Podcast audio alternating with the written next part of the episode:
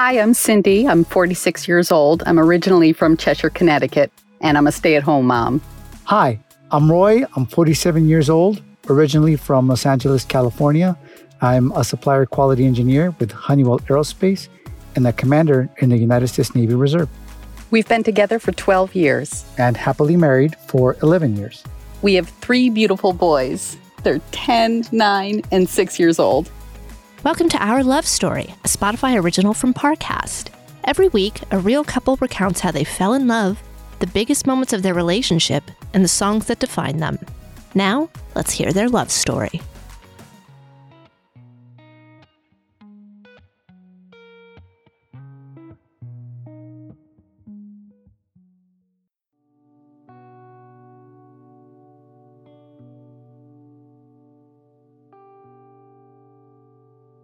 Before I met Cindy, uh, I was in the Navy and I had just moved from Washington to Los Angeles after three very tough years in the Navy. I didn't know if I wanted to to continue, uh, but but I was uh, glad to be moving close to family and just kind of resetting resetting my life.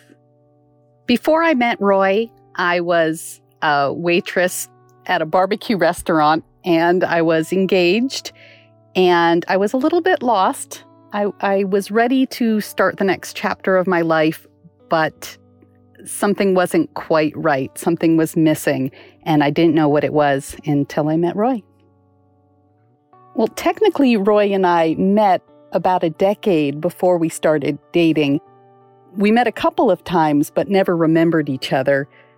I went to college with his brother, and he ended up marrying a friend of mine.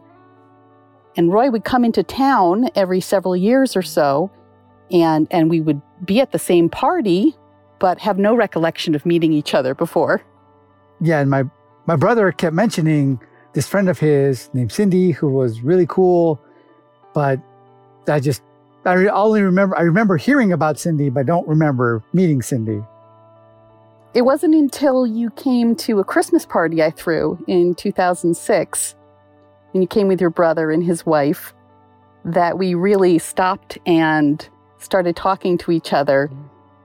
And we just kept finding each other at the party, and we just we just hit it off right away. What initially drew me to Cindy was that I had always been fairly introverted person and I just don't take to talking to people very easily. But because I admired Cindy's wit and just her her intellect, I, I was able to talk to her pretty easily. And because that was so rare, that just really drew me to her right away. I would have never guessed Roy was an introvert because once we started talking, he never shut up. he made me laugh. We had the same kind of sense of humor. We liked uh, a lot of the same kind of geeky, dorky things, and he could keep up with me in a conversation. So that was that was very attractive to me. Whenever I would talk to Roy, I felt at ease being myself. I just I opened up and the the softer, dorkier side of me came out, and uh, I found talking to him very easy, and it just it felt right.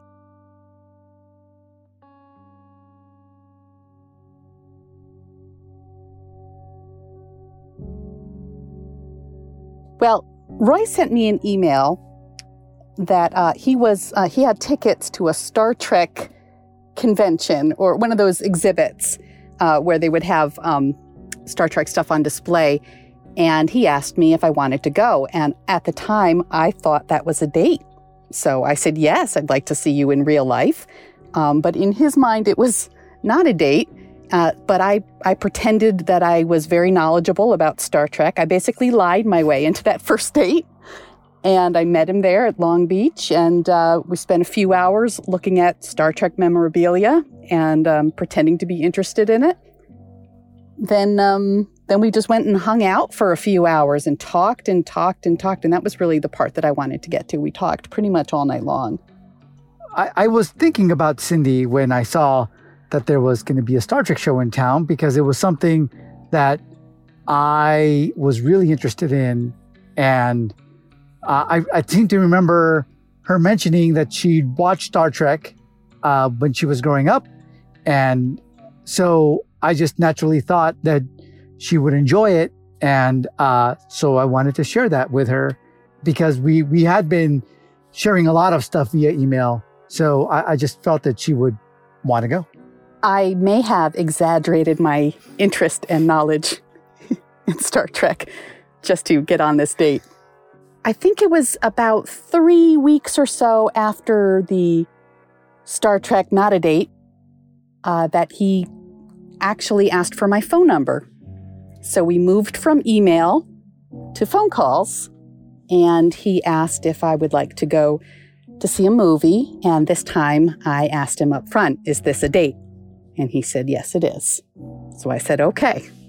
And I think he picked out the movie. We ended up seeing Juno what I remember thinking about most, I was just thinking about whether I was actually ready, willing to to be in a relationship, and, and that just that was rattling around my my my head the whole time I was uh, watching the movie and and then afterwards.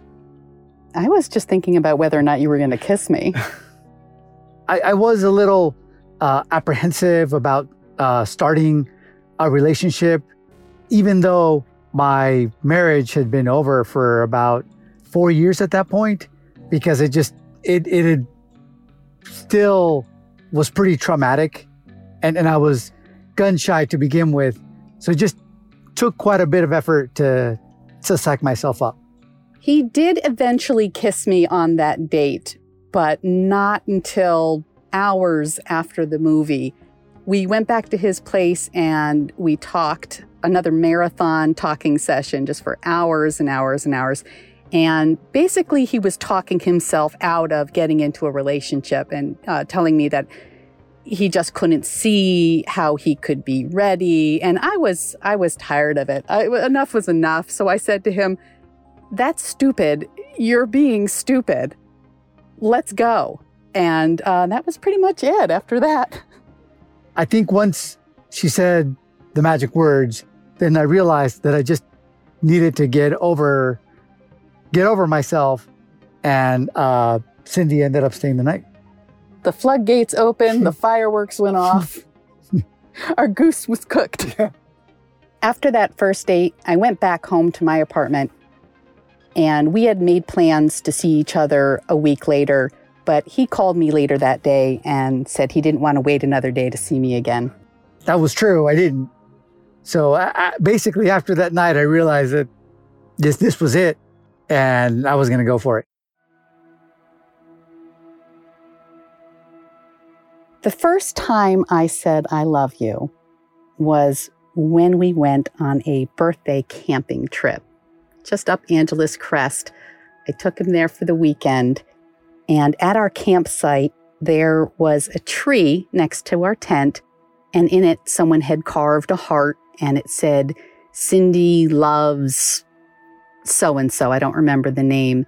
And he kind of teased me about it. And he was like, Oh, Cindy loves so and so, huh?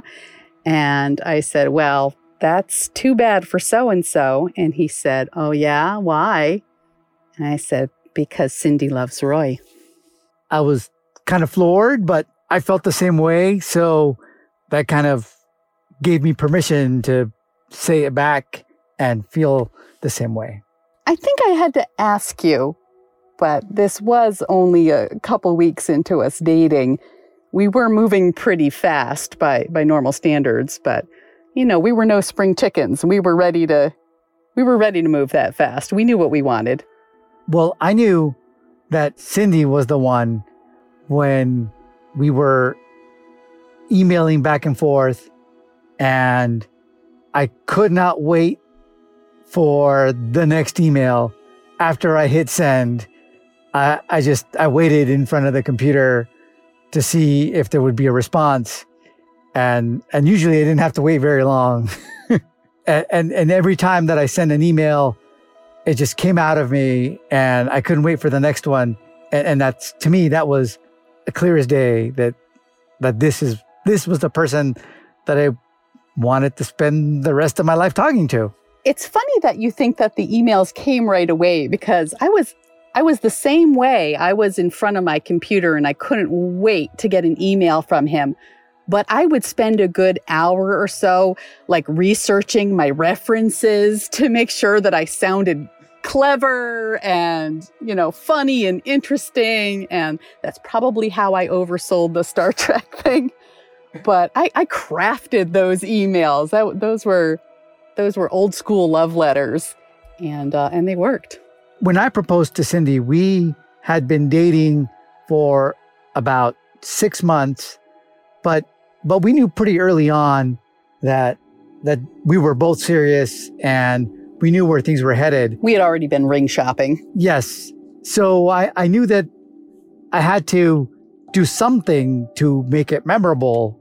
Uh, Cindy suggested that we go away for a weekend to Pismo Beach.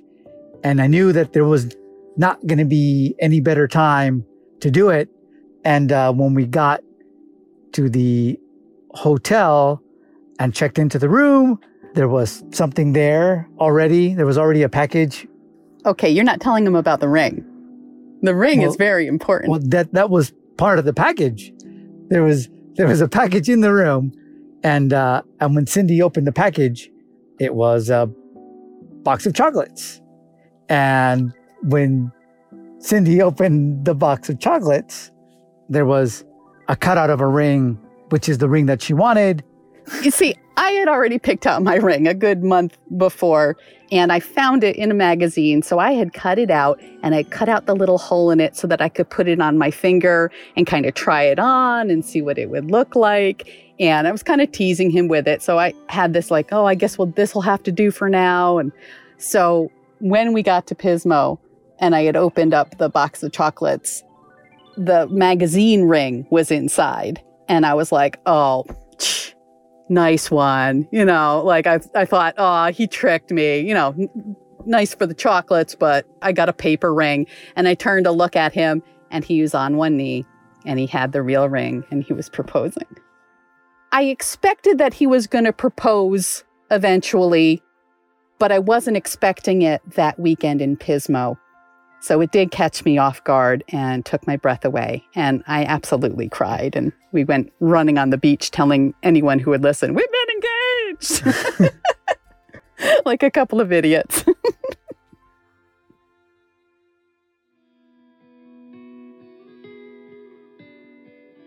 so Roy proposed in September of 2008, and we were married in April 2009. So the wedding was in Ventura. We rented like a golf course and they, um, you know, they did like the wedding package and we got to, we, we did a California coastal theme, right? Yes. yes, yes. Our colors were orange and green and pink. So I had family fly in from Connecticut and a lot of his family lives in the LA area. So we had some old friends come in to be in our wedding party and uh, it was a good time. We we rented the hall for like the extra couple of hours, so everyone was dancing for for a good four hours. We surprised our guests. We had been learning a salsa dance uh, for a few weeks leading up to the wedding. So at a certain point, we disappeared and changed into our salsa outfits and came out and and danced for our guests. Yes, and people people enjoyed it. It, it was it. So it was very spicy. Yes. One very cool thing about the wedding is that it was officiated by uh, my friend from college who had actually ended up marrying Roy's brother. I had officiated their wedding several years prior, and uh, and and she got ordained to officiate ours. So it was kind of like a full circle kind of a thing. And um, my parents were both at the wedding.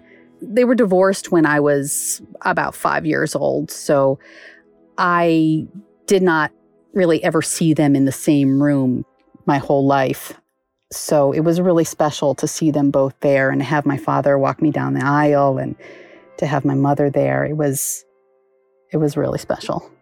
The wedding was definitely definitely had our signature on it. You know, I mean, sure it was at a rec hall and a golf course, but we we personalized all the details right down to the wedding cake. We had this ridiculously bright green and orange harlequin print wedding cake and on top we had brought our own little action figures. I had a miniature Barbie and he had the uh, the comic superhero the Atom. So we had the Atom and the Barbie on top of this ridiculous cake and it was it's very much us, very much speaks to our personalities as sort of a geeky glamour.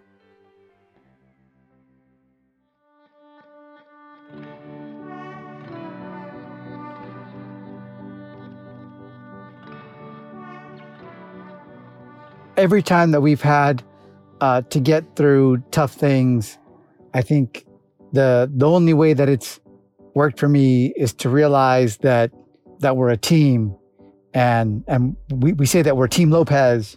And when we work together as a team then we can get through anything. And we've instilled that in our kids too.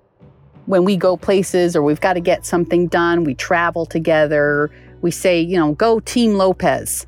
So they're in on it too. We, we are a team and we're, we're lopez strong. What i love most about roy is that he is my rock he is my center.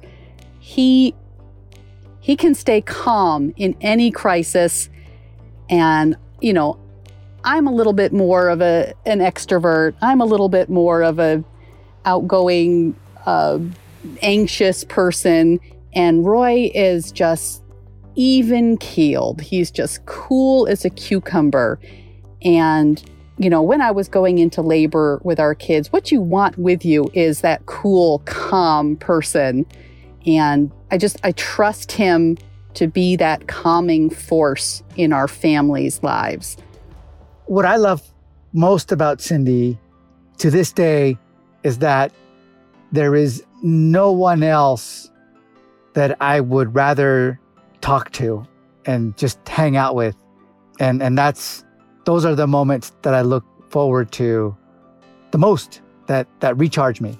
I love dreaming about the future with Roy. We have so many things that we want to do as a family with our kids, but also after they're grown up just as a couple. And I can't wait to to see all the things that we're going to do. One time I had us write this big list, everything that we wanted to do, any vacation we wanted to take, anything we thought we wanted, like major renovations in the house, uh, any major purchases we wanted to make. We made this huge list. And then I took these paper plates and I put years on all of the plates. And we decided, we looked at our lists, we compared it, we decided what was most important, and then we chose which years each of those goals kind of fit into. So we sort of mapped out our family's life for the next 25 years.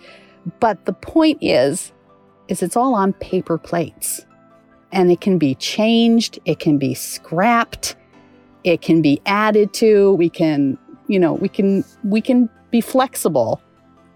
When I think about our future together as an old married couple, I've always seen us as being together for, you know, 50, 60 years. I've always had a vision of us as this old couple, you know, looking at the paper, maybe he's doing the crossword. I mean, the, the best case scenario of any happy marriage is that it ends with one of you at the other's funeral. I mean, that's just real life. But to live a life together that's that's worth celebrating to leave a legacy, whether it, it, it's it's children or, or or not. It just it means everything.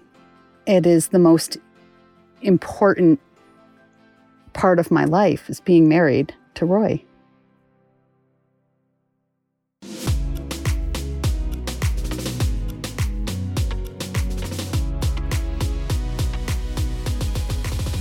Thanks for listening to our love story. Don't forget to check us out on Facebook and Instagram at Parcast and on Twitter at Parcast Network. For more episodes of our love story, follow us on Spotify and check out other Parcast originals, all available on Spotify. Our Love Story is executive produced by Max Cutler and is a Parcast Studios original. It's created by John Cohen. Sound design by Kristen Acevedo with associate sound design by Jamie Ryan. Our Love Story is produced by John Cohen and associate produced by Ashley Hanna.